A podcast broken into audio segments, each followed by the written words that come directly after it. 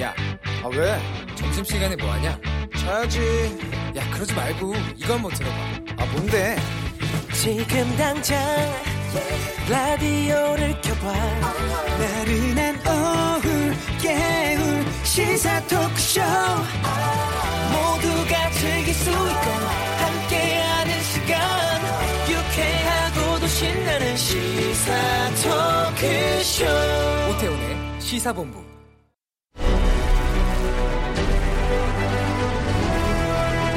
김철민의 본부 뉴스.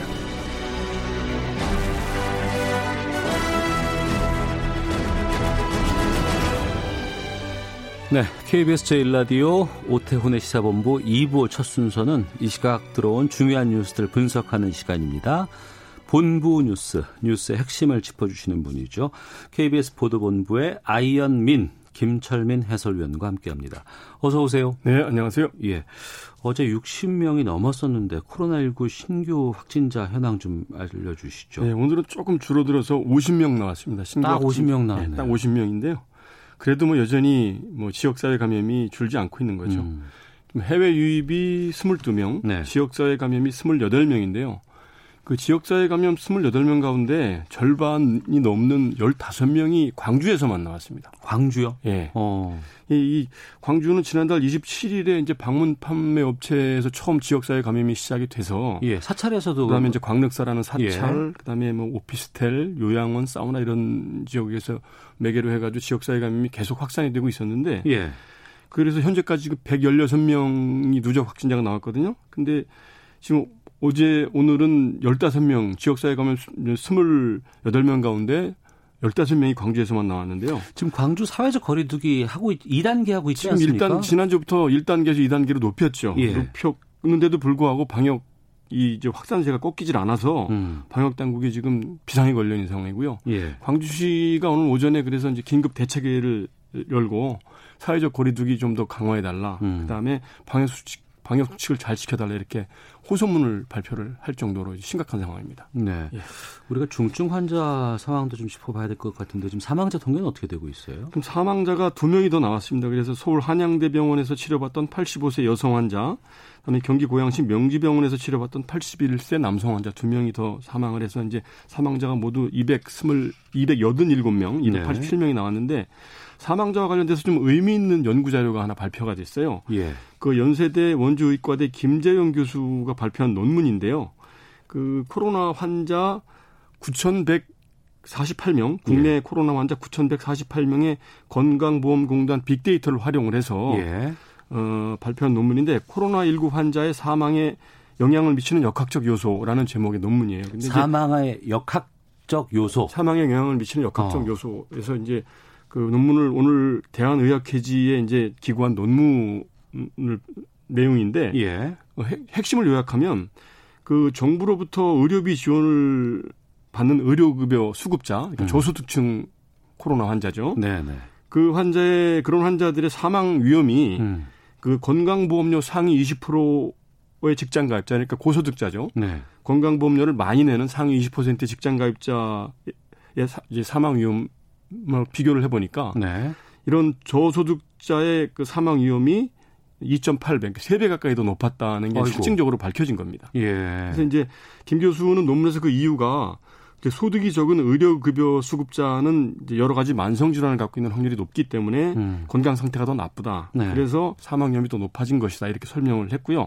실제로 연구진이 이제 그 코로나 환자하고 기저질환을 갖고 있는 코로나 환자의 이제 사망 여부와 여부 사망 연관성 이런 걸 분석을 해보니까 네. 그 혈액이라든지 뭐 이런 조혈기관 관련된 질환이 있는 코로나 환자는 그렇지 않은 환자에 비해서 사망 위험이 3배, 음. 3.88배, 네. 그다음에 심장 관련 질환자는 3.117배, 신장 관련 질환자는 3.07배 이렇게 사망 위험이 더 높은 것으로 어, 확인이 됐습니다. 그러니까 네. 저소득층, 사회적 약자들에게 코로나가 그만큼 더 가혹하다는 게 실증적으로 밝혀진 것이죠. 예. 예. 자, 그리고 대법원 판결이 나왔었는데 예.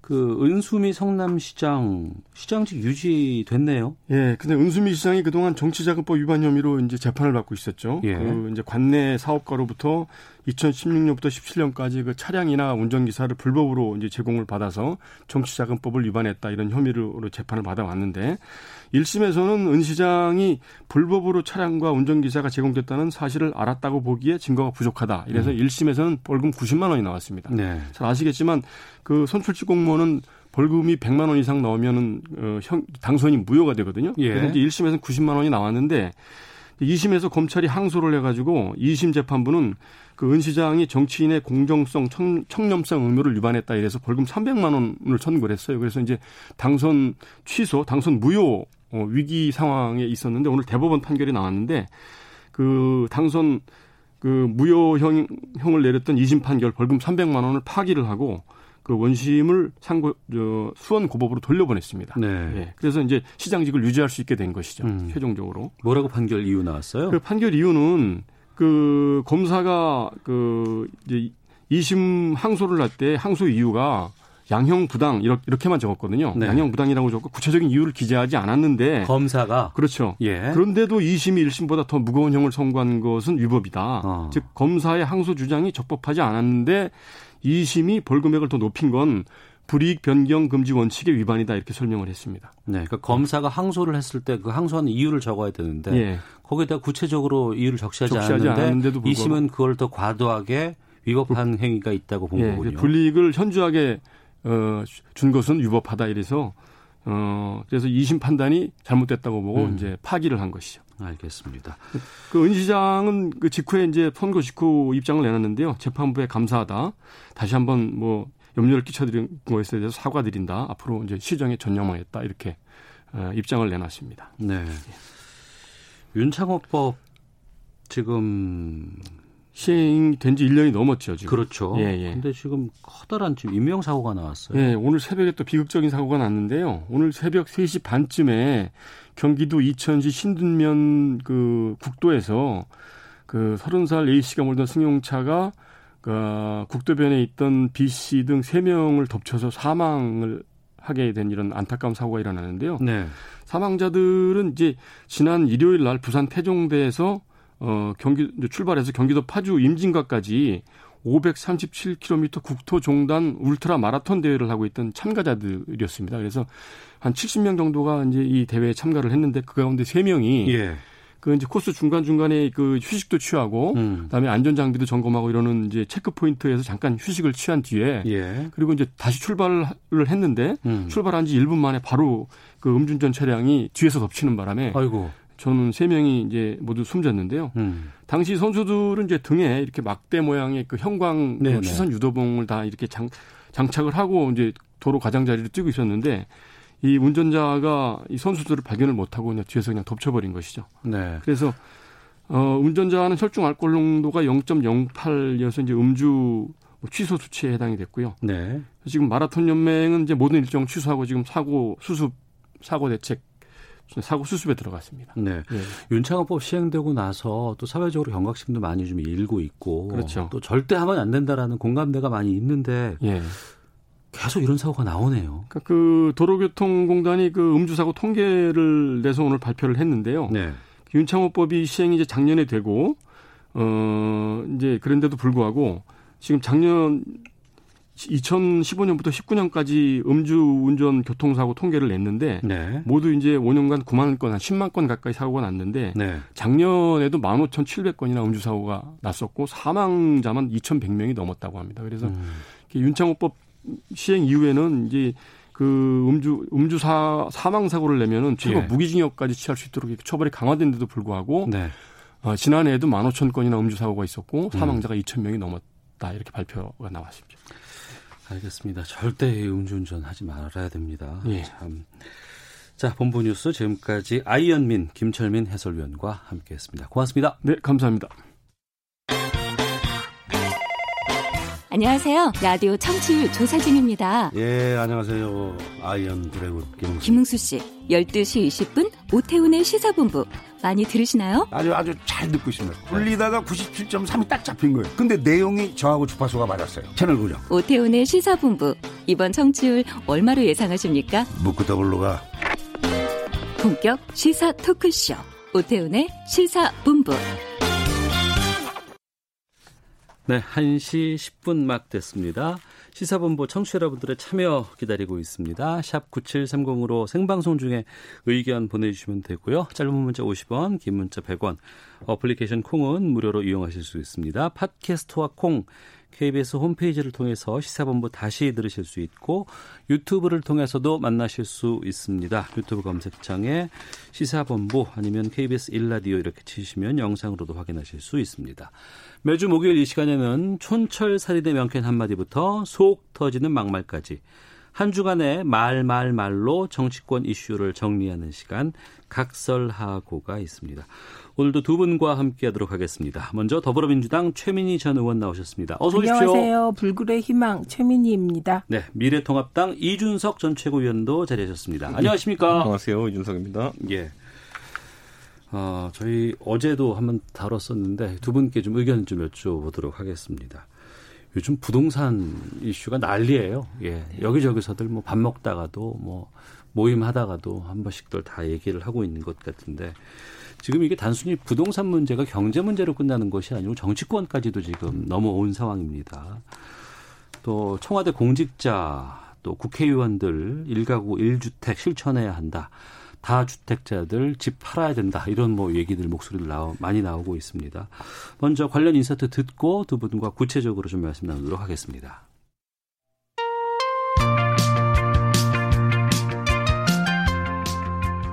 고위공직자들의 솔선수범이 꼭 필요한 시기가 되었습니다. 아, 사실 이미 그 시기가 지났다는 생각도 듭니다. 정부는 국민께서 무엇을 요구하시든지 민감하게 반응하고 그에 대한 답을 내놓아야 합니다. 반드시 주택 처분하셔야 될 것입니다. 아니면 부동산 정책 다루지 않는 다른 상임위로 가셔야 합니다. 이 부동산 백지 신탁 제도라든가 현재 고위 공직자들이 약속한 대로 국회의원들이 집을 팔아야 되는 건 당연한 거고 이건 자격 문제예요. 언제나 나를 기다리던 너의 아파트 네, 배경음악을 아파트로 까셨네요. 네. 정세균 총리의 발언, 또 중간에 외침은 참여연대 박정은 사무처장이었습니다. 그리고 원희룡 제주지사의 의견까지 들어봤습니다. 최근에 부동산 논란 어떻게 보고 계시는지 최민희 의원께서 먼저 좀 말씀해 주시죠. 그러니까 우선 정치의 존재 이유는 민생입니다. 네. 어, 백성이 등 따시고 배부르게 하는 정치. 가 기본이죠. 그게 자고 먹고 어디서 살고 입고 공부하고 놀고 뭐 이런 거잖아요. 네. 그런데 어, 어디서 살 것인가 부동산 문제 굉장히 중요하다고 생각합니다. 지금 부동산이 폭등하는 이유가 무엇이든 간에 음. 이렇게 부동산이 폭등하고 국민들이 부동산으로 인하여 고통받는 것에 대해서는 네. 집권 여당이 이유 불문하고 사실 할 말이 없죠. 네. 그래서 이제 이게 22번째 대책을 음. 지금 마련하고 있는 거기 음. 때문에 이제 실효성 있는 대책이 나와야 하죠. 네. 네 우선은 지금 이 풍부한 유동성 자금을 어떻게 할 것인가. 음. 이건 전 세계적인 문제고 예. 지금 보다 깊은 고민이 필요하겠지만 중장기적으로는 보유세를 인상하는 것, 즉 음. 종부세 인상이 부동산 가격 안정에 도움이 될 거라고 봅니다. 네. 그러나 단기적으로 효과를 낼 수 있겠냐?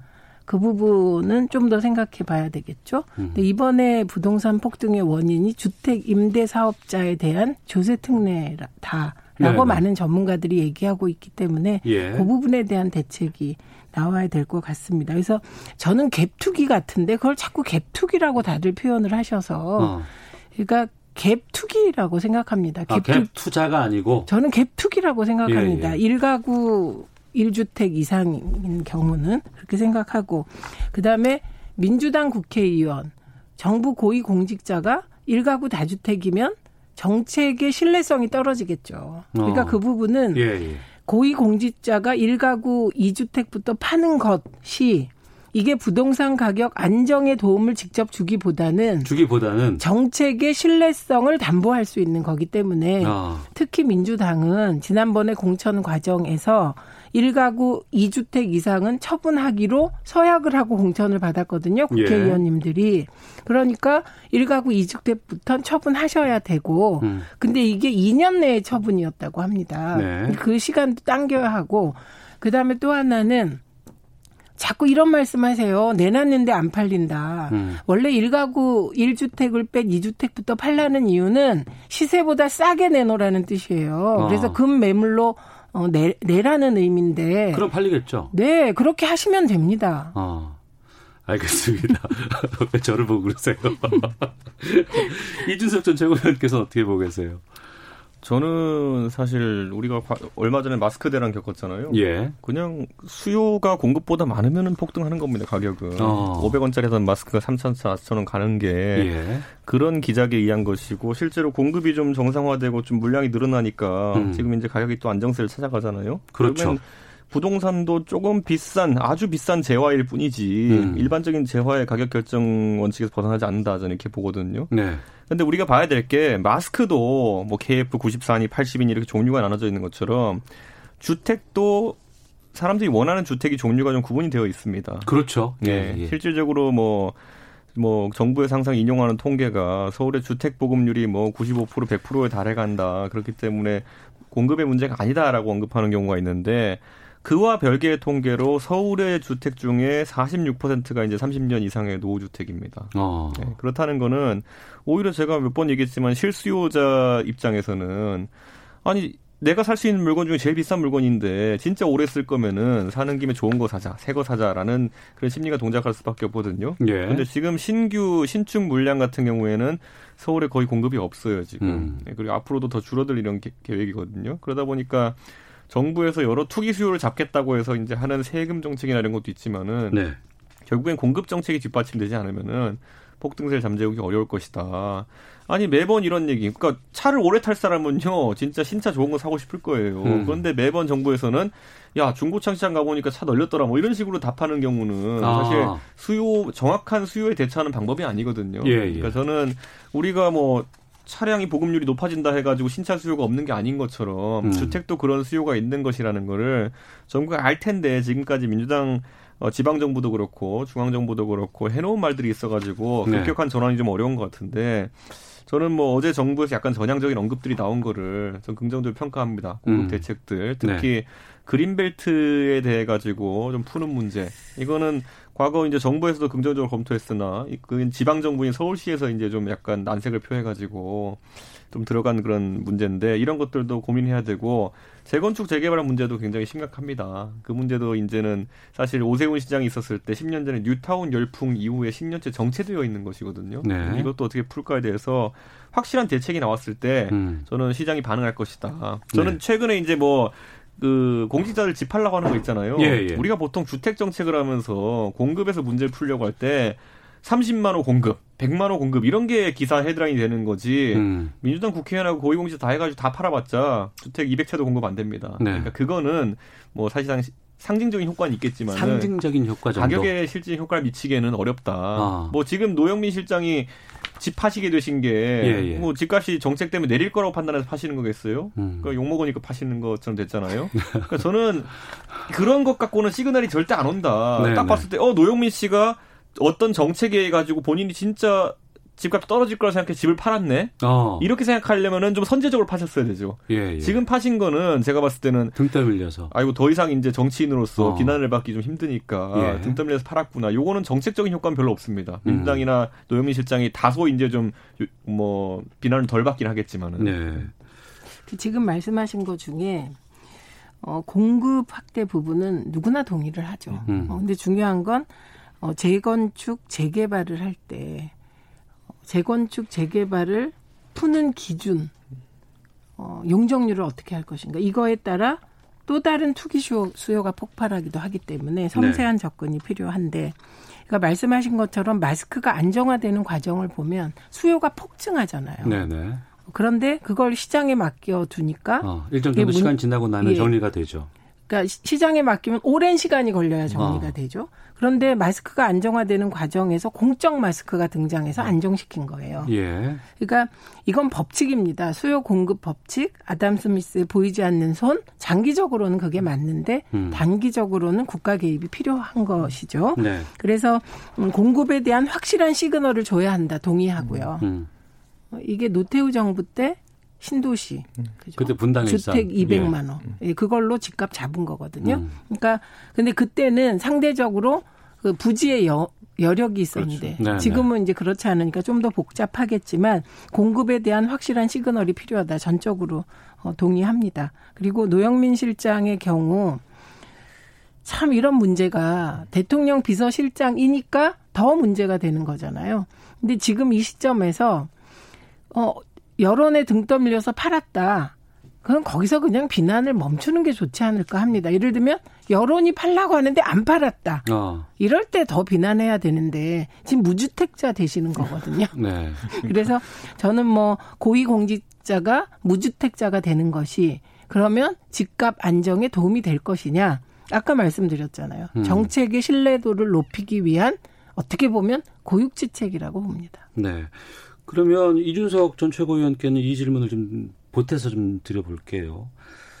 어, 22번의 부동산 대책이 나왔는데도 이 상황이 오고 말았어요. 그래서 지금 정치권으로까지 지금 파장이 지금 확대되고 있는데 여기에 대해서 이제 인사 책임이 좀 있지 않느냐. 뭐, 뭐 통합당 쪽에서는 김현미 장관의 사퇴 같은 걸 요구하고 있다면서요? 그 부분에 있어서는 당의 입장과 제가 좀 다른 것이 예. 김현미 장관이 사실 뭐 발표는 매번 도맡아서 했지만은 음.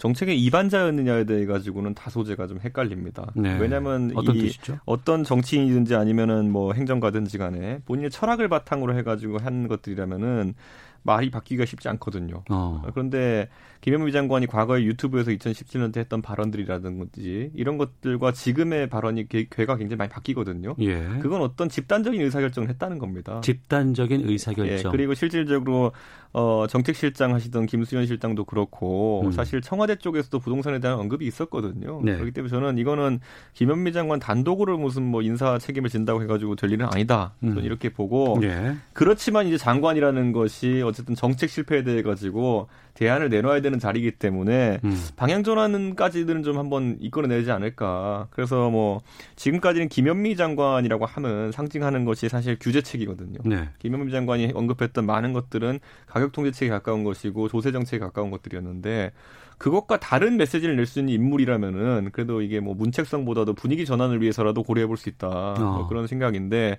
딱히 떠오르진 않습니다, 지금. 그래요. 그러니까 지금 이게 사실 대북 정책 같은 경우에도 분위기 전환을 위해 가지고 초록이 동생인 것 같지만 그래도 박지원 의원 정도면은 약간 괴가 다르다라는 네네. 느낌이 들거든요. 뭐 그런 정도의 방향 전환이라도 이끌어낼 수 있는 상징적인 인물이 필요한데 음. 저는 그게 지금 부동산 쪽에는 보이지 않는다. 예. 왜냐면 이번 정부 들어가지고 양대 축이라고 하면 어쨌든 다주택자의 투기 세력을 규정하고 그걸 잡는 게 하나의 정책 기조였는 그런 상황이고 공급은 약간 틀어막아 놓은 상태였는데 이 기조 전환이 이제 조금씩 태동하고 있긴 한데 상징할 만한 인물이 있는 건 아닙니다 지금. 음.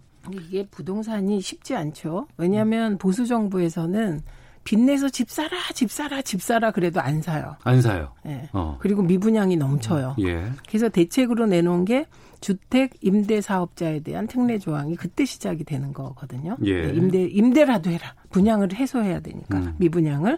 그런데 그게 진행되고 나면 어, 정권이 바뀌면 그 다음 정부에서 집값이 올라요.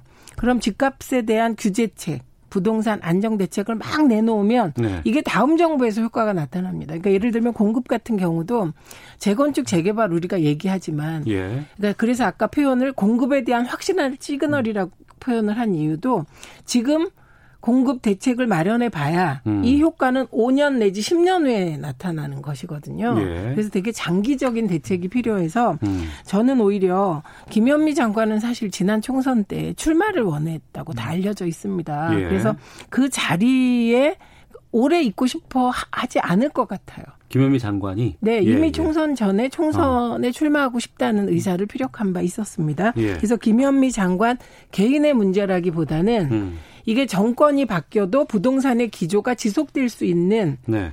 그 정치적 사회적 합의의 틀 그걸 만드는 게더 음. 좋지 않을까 합니다. 근데 이게 워낙 지금 대한민국 정치가 정파적으로 갈등이 심해서 될지 모르겠으나 네. 외교 안보 통일 이 부분하고 음. 부동산과 경제 부분에 대해서는 어, 이게 뭐 어느 정부가 들어서 방향을 튼다고 효과가 즉시 나타나는 게 아니기 때문에 대한민국의 부동산 정책 뭐 이런 게 이번에 한번 만들어지면 좋지 않을까 하는 바람이 있습니다. 이제 뭐 대선이 이제 2년 뒤에 다가오고 내년이 그렇죠. 되면 예. 대선 주자들이 이제 각자 정책적 메시지를 내기 시작할 겁니다. 네. 이미 뭐 이재명 지사 같은 경우에는 행정가로서도 그렇지만은 사실은 대선 주자로서 지금 메시지를 낸다고 저는 보거든요.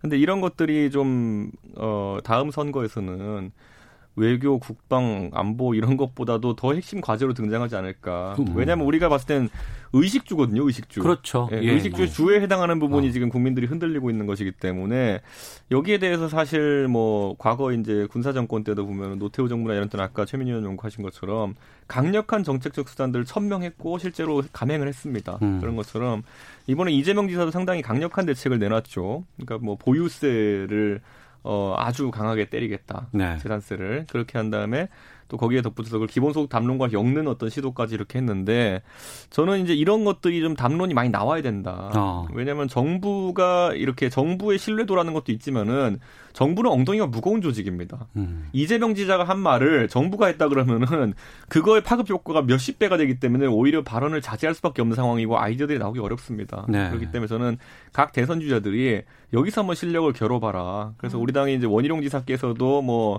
사실 이런 뭐 정치인 신탁 같은 거는 전체적인 집값을 잡는 정책은 아니겠지만은 그래도 본인의 어쨌든 아이디어를 하나씩 낸 것이고 이재명 지사도 이제 그 아이디어를 냈고 하니까 이 경쟁이 좀 건설적으로 됐으면 좋겠습니다. 네. 뭐 여야 뭐 진보 보수 막론하고 부동산 문제 해결하는 게 가장 중요한 거 아니겠어요? 그렇습니다. 부동산 어. 그래서 저는 다음 대선의 가장 중요한 이젠 두 개가 될 거라고 봅니다. 기본소득. 예. 또 하나는 부동산 백지 신탁이 음. 주요 의제가 될 거라고 생각이 듭니다. 상징적으로. 네. 그리고 그러니까 그 부분을 그럼 여쭤보려고 하는데 지금 음.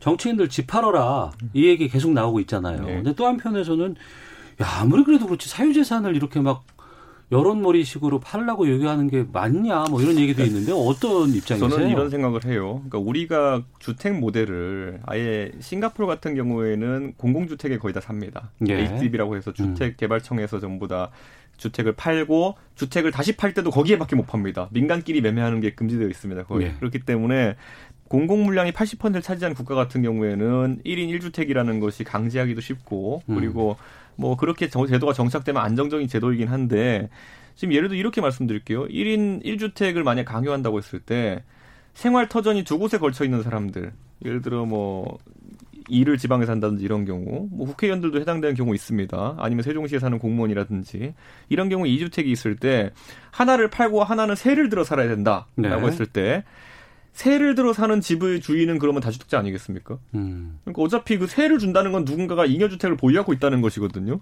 그러니까 이거를 해소하려면 공공임대로 갈 수밖에 없는데 네. 거기까지 가기엔 우리나라 지금 주택 시장 구조가 싱가포르나 음. 이런 나라와 너무 다르기 때문에 그 생각을 좀 해봅니다. 노영민 실장이 지금 이제 집을 파시고 무주택자가 됐는데 네. 그분이 어디 새 들어 살면요. 음. 그게 다주택자의 주택이 다주택자의 집에 네. 새 들어가는 겁니다. 예, 그러니까 예. 다주택자의 총량 거의 비슷해요. 그러니까 음. 저는 공직자가 팔고 말고 이런 문제는 아닐 것이다. 음. 이런 생각을 하고 다만 이제 아까 말했듯이 임대 사업자 같은 경우에는 국민 정서가 좀 안 좋을 수 있는 것이 뭐 상업용 건물 임대하는 것도 아니고 주거용 건물을 수백 채씩 가진 케이스 이런 것들이 나오면서 과도한 것이 아니냐라는 얘기가 나오고 있는데 제도상으로 어쨌든 열어줬던 거니까 지금 소급 적용하는 것에 또 문제가 이제 나오고 있잖아요. 이런 것들은 좀 조심스럽게 검토해야 되는데 정부가 사실 500채 갖고 있는 분이 몇 명 되겠습니까? 임대사업자 중에서 너무 자극적인 면만 건드리지 않았으면 하는 생각을 좀 합니다. 그 우선 지금 말씀하신 주택 임대사업자 특례는 이게 미분양 해소 대책으로 처음에 출발을 했습니다. 그러니까 어, 국가가 정책을 할 때 그 정책이 늘 순기능만 발휘하면 좋은데 네. 그렇지 않을 때가 있을 때 이제 해결해 가야 되는데 그건 주택 임대 사업자에 대한 직접적인 규제보다는 어 주택 어그 사업자 보죠. 임대 차 관련 3법. 그게 네. 통과되면 자연스럽게 해소가 되는 거죠. 어. 네. 왜냐하면 결과적으로 주택 임대 사업자에 대한 특례가 작동하지 않게 되기 때문에 혜택이 줄게 되고 네, 네. 예. 예. 그래서 하여튼 이거는 되게 고민되는 문제인데 주호영 대표의 사유재산 부, 발언 부분은 이게 원론적으로 맞죠. 음. 맞고 어 그러나 지금 그 원론적인 원칙이 통용될 만큼 부동산 시장이 정상이냐. 네. 한 달 만에 몇 억이 오르면 이건 비정상적인 상황이잖아요. 음. 그러니까 그런 상황에서는 비상한 대책이 필요하다. 근데 이 방법이 1가구 2주택부터 세게 과세를 하고 네. 싱가포르의 경우는 1가구 2주택일 때 취득세가 12%예요. 그렇죠. 그러니까 1억짜리 집을 사면 1,200만 원 세금이 환수되는 거거든요. 네. 그러니까 그런 식의 대책이 마련된다면 음. 저는 고위공직자 중에 일가구 다주택을 할 사람이 있겠냐. 네. 네. 이런 말씀 드리고 싶고 그리고 민주당은 약속했으니까 해야죠. 알겠습니다. 네, 다주택해서. 부동산은 대한민국 모든 사람이 전문가라는 얘기가 있어요. 네. 네. 지금 부동산에 대한 엄청난 다양한 시각들이 문자로 도착하고 있는데 청, 청와대 전문가 많아요. 올리는 데만 전문가지 내리질 못해서 그렇지. 소개해드리고 다시 또 다음 주제로 넘어가 보도록 하겠습니다. 3804님 부동산도 시장입니다. 일단 시장에 맡기고 정부 에서는 공급에 집중해야 합니다. 수도권을 중심으로 서민을 위한 신도시를 건설해야 합니다. 0910님 아무리 물량 늘어나도 사재기엔 답이 없습니다. 차익 누리고 많은 집을 사들인 사람에 대한 규제는 필요합니다. 음. 5644님 공급 늘린다고 신도시 개발하고 재개발하면 그 주변 집값이 또 엄청나게 오릅니다. 공급만 늘리면 문제가 해결될 것이라고 보지 않습니다. 의견도 있고요. 829 하나님은 청와대 참모, 국회의원, 다주택자들 모두 집 팔아야 합니다. 자격의 문제, 신뢰의 문제입니다라는 의견도 주셨습니다. 각서라고 함께하고 있는데요. 헤드라인 뉴스 듣고 기상청 교통정보 확인하고 와서 두 분과 계속 말씀 나누도록 하겠습니다.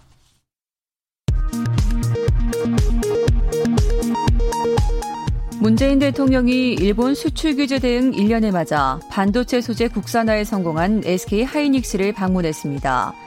위기를 기회로 삼아 소재 부품 장비 산업에서 글로벌 강국으로 도약하겠다고 밝혔습니다. 야당목 국회 부의장을 추천하지 않겠다는 미래통합당의 방침에 더불어민주당이 부의장에 앞서 국회 정보위원장을 먼저 선출하기로 했습니다. 민주당 대표 경선 출마를 선언한 이낙연 의원은 현 정부의 부동산 정책이 결과적으로 성공하지 못했다고 평가했습니다. 또 1가구 1주택 이상을 가진 고위공직자는 처분하는 것이 옳다고 강조했습니다.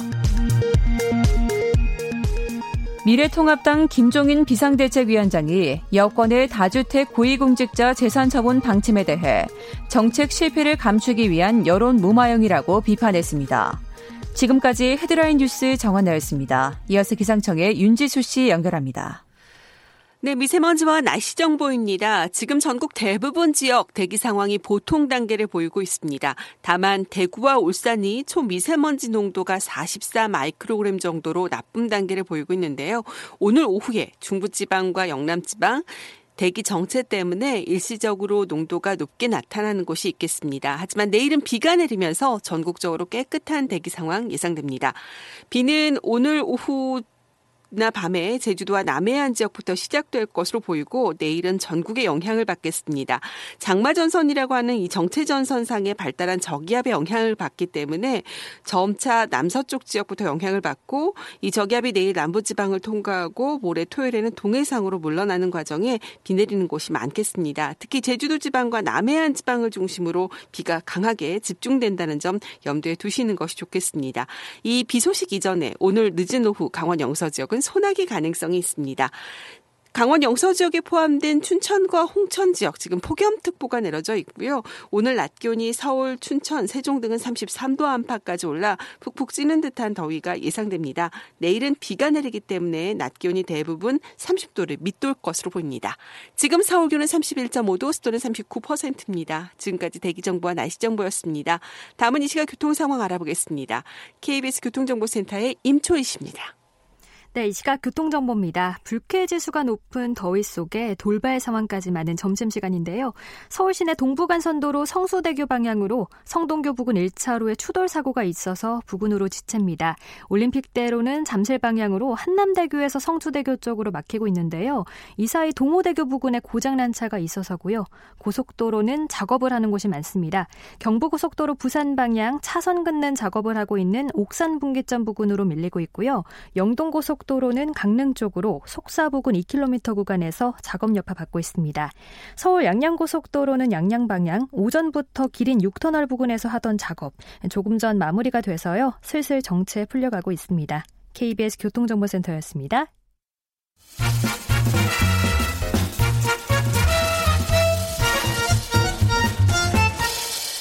오태훈의 시사 본부 네, 각설하고 돌아왔습니다. 최민희 더불어민주당 전 의원, 이준석 미래통합당 전 최고위원과 함께 하고 있습니다. 이번 주 내내 뭐 청와대 국회뿐만 아니라 서초동도 상당한 논란에 휩싸이고 있습니다. 준비된 인서트 듣고 두 분과 말씀 이어가겠습니다.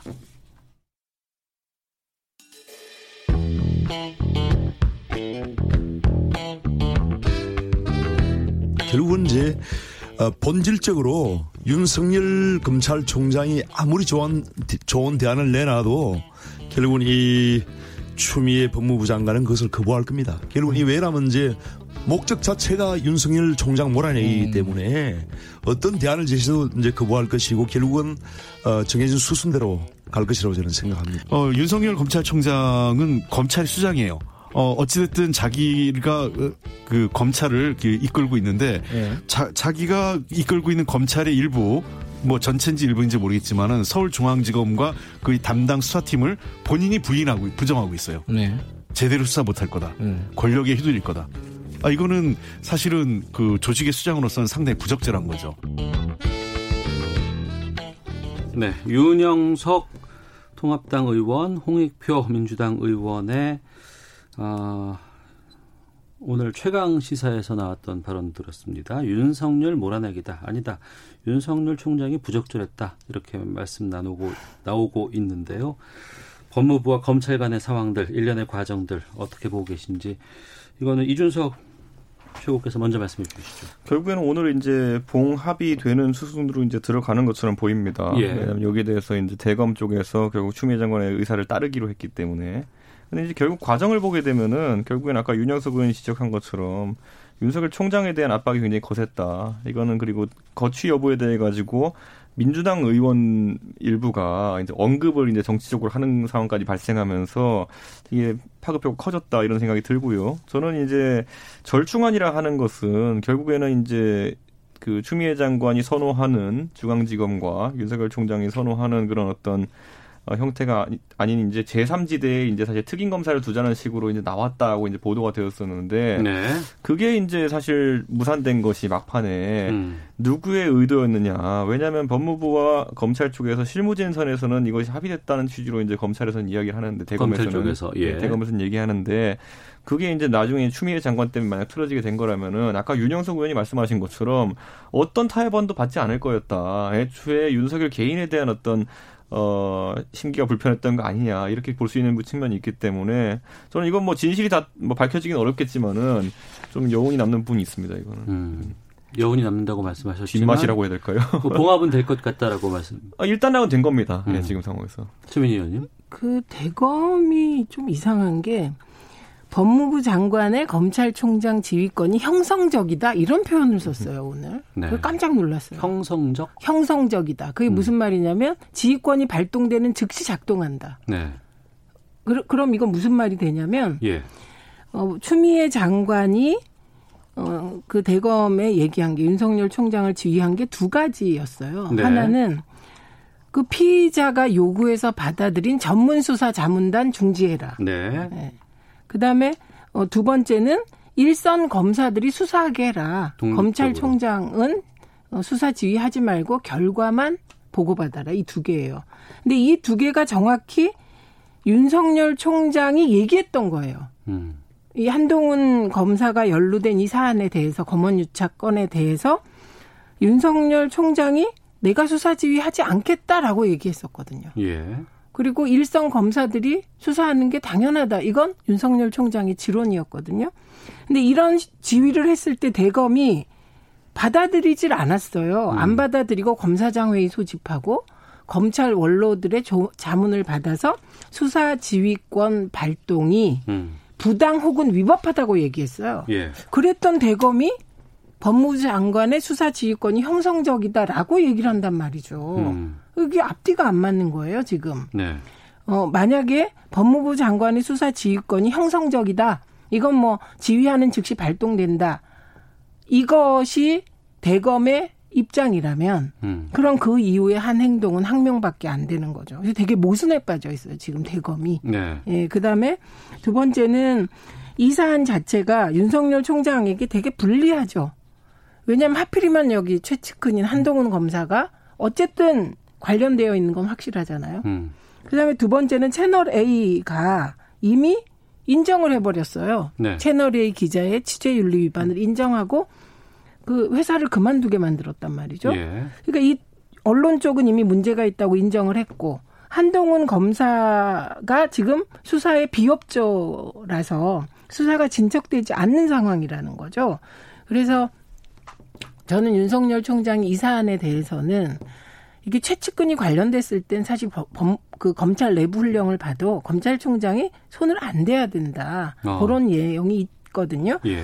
그런데 조금 무리하신 것이 아닌가 그런 음. 생각이 들고 지금은 봉합이 아니라 표면적으로는 대검이 법무부 장관 지위가 형성적이다.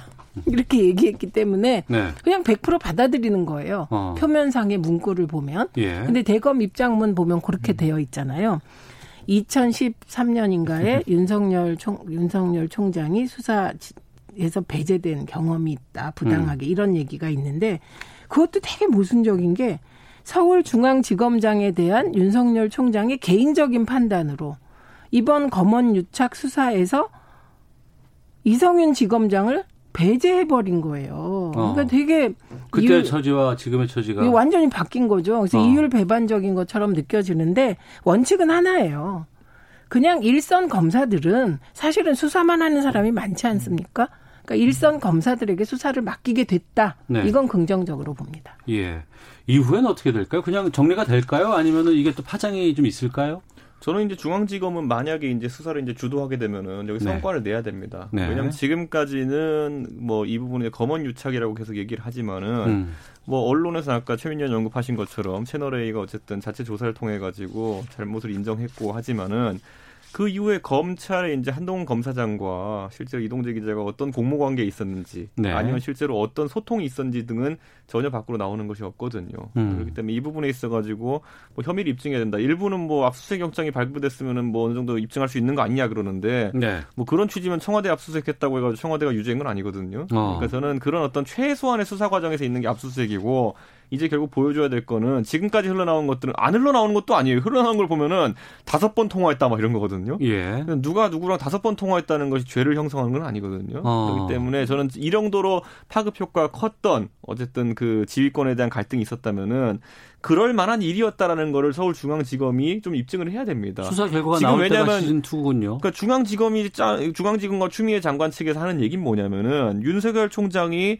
이렇게 뭐 법조문 해석이나 아니면은 수사 지휘권 가지고 다투는 이유는 또는 이제 아까 항명까지 표현했지만 항의하는 이유는 결국에는 그 수사 결과라는 것이 음. 왜곡될 우려가 있다라고 이제 했던 것이고 그러다 보니까 이제 서울중앙지검 약간 이성윤 지검장을 어, 필두로 하는 수사팀 같은 경우에는 아니다 우리는 공정하게 할 수 있었고 실제로 공정하게 하는 과정 중이었다 입증하려면은 뭐 이게 어려운 수사는 아니거든요. 네. 그러니까 단기간 내에 한동훈 검사장이 실제로 어떤 경로로 소통하고 어떤 경로로 이런 공모 관계에 있었는지를 밝혀내서 국민들에게 알려야 될 겁니다. 예. 근데 이제 중요한 건 최하 이게 어떤 사건이냐면 채널A 기자의 검사 사칭 사건이에요. 예. 왜냐하면 채널A 기자는 조선일보와의 인터뷰에서 그런 요지의 발언을 했습니다. 음. 어, 내가 그, 그 사칭했다 이런 식의 네. 요지에. 그런데 검사 사칭은 이제 본인이 확인해 준 거예요. 음. 그런데 이런 상황에서 왜 한동훈 검사나 네. 윤석열 총장이 이동재 기자에게 우호적으로 보이는지 이게 전 납득이 안 가는 거죠. 왜냐하면 음. 전문 수사 자문단을 이동재 기자가 요청한 걸 검찰이 받은 거잖아요. 거니까. 그런데 자신들을 사칭했다고 공개적으로 얘기하고 나는 증거인멸했다고 공개적으로 얘기를 했어요. 그런데 그런 분이 구속도 안 되고 왜 전문 수사 자문단을 받아줬을까 이런 의혹은 여전히 남고요. 말씀하신 대로 저는 이게 기준이 동일해야 돼요. 무죄 예. 추정의 원칙. 음. 네, 그래서 압수수색했다고 이게 유죄다. 이건 누구도 얘기하면 안 되고 재판이 끝난 다음에 예. 그렇게 해야 된다는 거 전적으로 동의합니다. 예, 수사 결과가 나오면 그때 또 여러 가지 또 파장들이 있지 않을까 또 전망해 보겠습니다. 각설하고 최민희 전 더불어민주당 의원, 이준석 미래통합당 전 최고위원과 함께했습니다. 두 분 고맙습니다. 네, 고맙습니다. 감사합니다. 오태훈의 시사본부는 여러분의 소중한 의견을 기다립니다. 짧은 문자 50원, 긴 문자 100원의 정보 이용료가 되는 샵 9730, 우물정 9730번으로 문자 보내주십시오. KBS 라디오 앱 콩은 무료입니다. KBS 라디오 오태훈의 시사본부. 지금 여러분은 대한민국 라디오 유일의 점심 시사 프로그램을 듣고 계십니다. 네, 사회에 존재하는 다양한 이슈에 대해서 가감 없이 우리 생각을 표현하는 시간입니다. 김선영의 세상의 모든 리뷰. 김선영 문화평론가 자리하셨습니다. 안녕하세요. 안녕하세요. 예. 아, 참 조, 좋아합니다. 예. 네. 뭐 영화 음악 어마어마하게 많이 작곡을 하셨고 네. 또 명작을 많이 남기신 네. 분이죠. 이탈리아 작곡가 엔리오 모리코네가 타계했다는 소식 많은 분들이 좀 들으셨을 것 같은데 예, 차일드후드 메모리즈라고 Once Upon a Time in America. 예, 요게 나오는 펜플룻 연주 이게 바로 앤리오 모니코의 음악이거든요. 네. 어. 저는 이거 명보극장에서 봤어요. 어, 용케 보셨네요. 85년도에. 네. 중간고사를 못 봐가지고 어디 갈 데가 없어가지고 갔다가 그냥 봤는데 네. 잊혀지지가 않는 거예요 네. 이 영화가. 그 그때만 해도 그런 커다란 예. 그 스크린을 가진 음. 그리고 이제 딱 단관 네, 네. 어떤 위험이 있었잖아요. 어. 그러니까 그런 극장에서 또 보는 어떤 추억 어린 기억과 좀 연관이 돼서 더더욱 그 별세 소식이 굉장히 좀 애틋한 것 같습니다. 어떤 분이에요? 어, 뭐, 사실 설명이 필요 없는 분이죠. 음. 분야를 가리지 않고, 우리가 사실 영화 음악이라는 거에 대해서, 영화 음악가의 이름을 우리가 외운다거나, 네네. 따로 인지를 한다거나 이런 역사가 그렇게 길지 않았어요. 그 영화 음악 좋더라, 이 정도죠. 그렇죠. 예, 네. 예, 예. 그런데 엘리오 모리코네는, 아, 영화 음악이라는 게 때로는 영화를 압도할 수 있고, 장르를 넘어서서 많은 사람들에게 사랑을 받을 수 있구나라는 거를 음. 증명한 분이라는 네. 것만으로도 더 이상 설명이 필요 없는 분이고요. 일단 뭐 너무나 많은 음악들을 그냥 들러지기만 하면 어 이거 엘리오 모리콘의 음악이네라고 기억하시는 분들도 너무 많으시죠. 네. 특히나 네. 그 마카로니 웨스턴. 네. 이탈리아에서 서부 영화를 만들어요. 그렇죠. 그러니까 엔니오 모리코네가 사실 영화 음악가로서 세계적인 명성을 처음으로 가져다 준 게 이제 빼놓을 수 없는 게 그 마카로니 웨스턴 장르죠. 예. 그러니까 항상 영화 음악 어떤 천재들은 천재 감독과 같이 활동을 하잖아요. 네네. 네. 뭐 존 윌리엄슨, 스필버그, 음. 히사이시 조는 뭐 하야오. 네. 근데 엔니오 모리코네에게 그런 감독이 바로 세르지오 레오네 감독이었죠. 네. 그러니까 이 감독 같은 경우 이탈리아에서 서부극을 만들었어요. 기존의 western movie 하면은 미국 서부 그리고 좀 굉장히 영웅적인 그렇죠. 어떤 보안관이나 네. 카우보이가 와서 예. 이제 악인으로 묘사됐던 인디언들을 물리치고 음. 이런 거잖아요. 예, 예. 그러니까 웨스턴 장르의 어떤 미국적인 영웅 신화 이런 판타지들을 완전히 깨부수는 장르가 새로 등장을 한 거죠. 네. 말 그대로 좀 돈을 밝히고 선악의 이분법을 해체하고 굉장히 황량한 음. 어떤 판타지의 색채를 낭만을 완전히 제거한 그런 사실적인 풍경의 서부를 딱 제시를 하면서 네. 굉장히 새로운 이야기를 펼쳤기 때문에 아 이게 이거는 정말 너무나 차별화된 웨스턴 무비다라고 그, 많은 분들이 좋은 놈, 나쁜 놈, 이상한 놈 이거 그렇죠. 아니에요. 네. 거기서 못생긴 놈으로 나왔지만 네.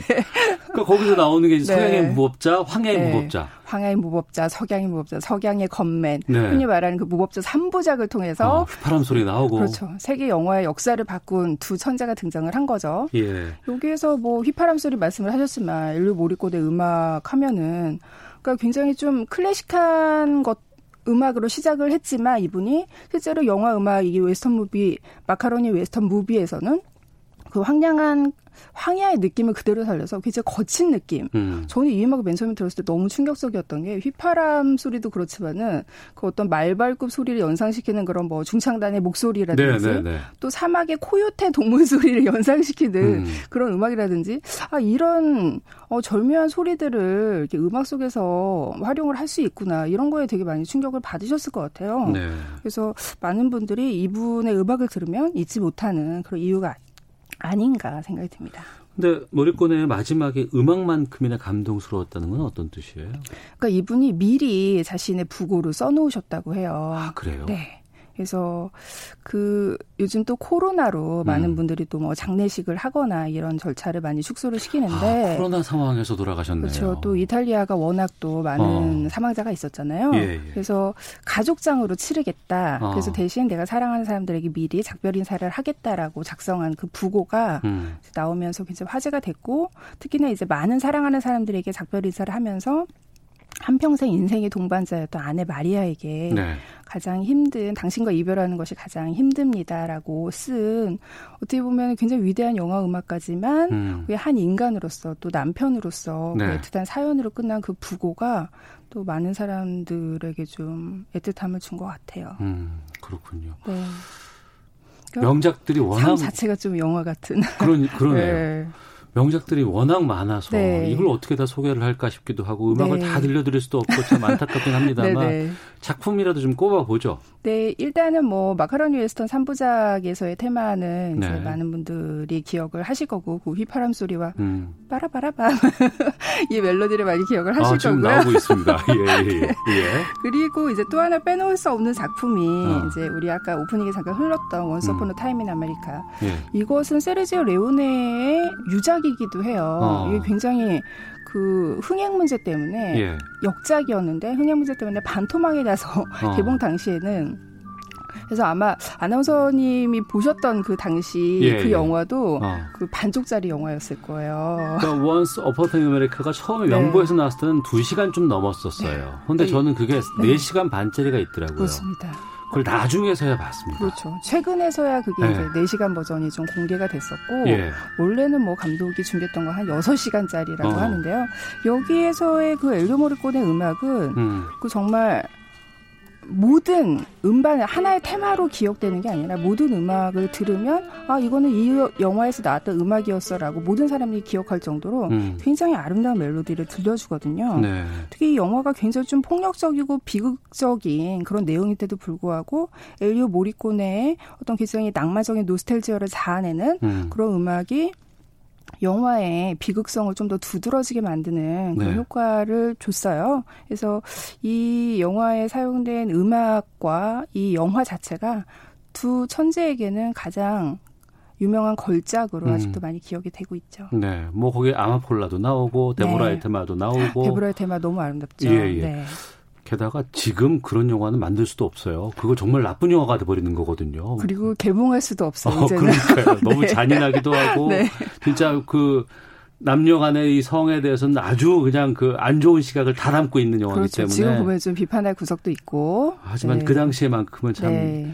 충격적인 영화였던 기억이 나기도 그렇죠. 하고 게다가 또 네. 당시 뭐 1930년대 이런 갱단 같은 거 네. 아, 데보라의 테마가 지금 나오고 있는데요. 네. 네. 그, 그 시기에 대공황 시기를 누리고 음. 이제 2차 대전을 거치면서 미국이 이제는 세계 최강국으로 등극하는 그런 시기의 역사를 따라가는 건데 사실은 그 안에 굉장히 좀 폭력적인 역사가 숨어 있었다라는 거를 네. 조금 비꼬는 거예요. 그러니까 어. 미국의 밖에서 주변인들의 시선으로 그 외부의 시선으로 그 아메리칸 드림의 어떤 허구성 같은 것들을 비웃듯 그래서 영화 전 영화 전반에 좀 굉장히 서정적인 음악이지만 또 한편으로는 이제 냉소적인 그런 어. 느낌도 깔려 있습니다. 그 시대와 조금 좀 차이가 있을 있을지 모르겠지만 네. Untouchable 그 네. 영화에서도 그 계단 씬 네. 거기서 나오는 음악도 정말 대단했었고 그렇죠.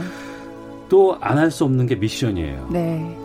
너무나 유명하죠. 아무래도 오보에라는 악기를 어. 아마 이 영화를 통해서 처음 아신 분들도 계실 거예요. 그 제레미 앤스가 그 선교사로 등장을 하잖아요. 네네. 그 남미의 원주민들과 처음 접할 때 오보에를 꺼내서 음악으로 먼저 소통을 하잖아요. 음. 그러니까 이거는 멜로디 자체도 너무나 아름답지만 네. 우리가 음악이라는 것 자체가 음. 우리 삶에서 가지고 있는 의미를 보여주는 굉장히 좀 상징적인 장면이기도 하기 때문에 많은 분들이 이제 이 테마곡을 음. 가브리에스 오보에를 그 엘리오 모리코네의 대표작이자 영화의 어떤 음악의 아름다움을 상징하는 그런 장면으로 기억을 하시죠. 많은 분들이 지금 음악이 나가고 있는데 들어보시면 좀 놀라는 게 넬라 판타지아가 왜 여기에 나오나 싶으실 거예요. 그렇죠. 그러니까 원래는 기악곡이었잖아요. 예, 그러니까 예. 가사를 붙이지 않았는데 그 가브리엘 오보에가 네. 원래 제 목이었고 그렇죠. 예. 그러니까 이거를 이제 사라 브라이트만이라는 가수가 가수가 예, 몇 예. 년에 걸쳐서 모리코네에게 계속 간청을 해요. 여기에 제목을 너무 가사를 붙이고 싶다. 내가 부르고 싶다. 그렇습니다. 아. 그래서 탄생한 곡이 넬라 판타지아고 예. 어떻게 보면 이 곡이 너무나 유명해져가지고 어, 아 미션에 나왔던 곡이 원곡이었어 이렇게 생각하시는 분들도 많으실 거예요. 예. 그리고 또 우리나라 팬들에게는 또 이 영화를 빼놓을 수는 없죠. 네. 시네마 천국인데. 그렇습니다. 아이고 참. 그러니까 지금 엘리오 모리코네의 부고 기사들을 보면은 전부 다 시네마 천국으로 돌아간 영화 음악의 거장 이런 음. 제목이 나올 정도로 네. 엘리오 모리코네의 음악 세계를 가장 대표할 만한 그런 곡이라고 할 수 있는데. 음.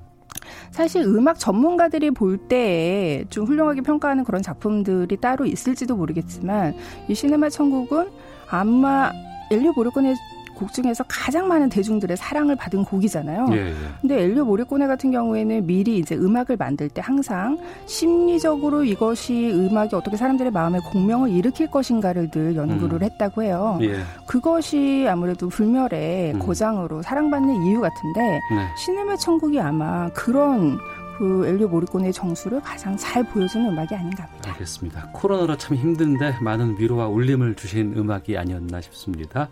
김선용 문화평론가와 함께했습니다. 고맙습니다. 감사합니다. 예. 3가 고인의 명복을 빌겠습니다. 저도 인사드리겠습니다. 안녕히 계십시오.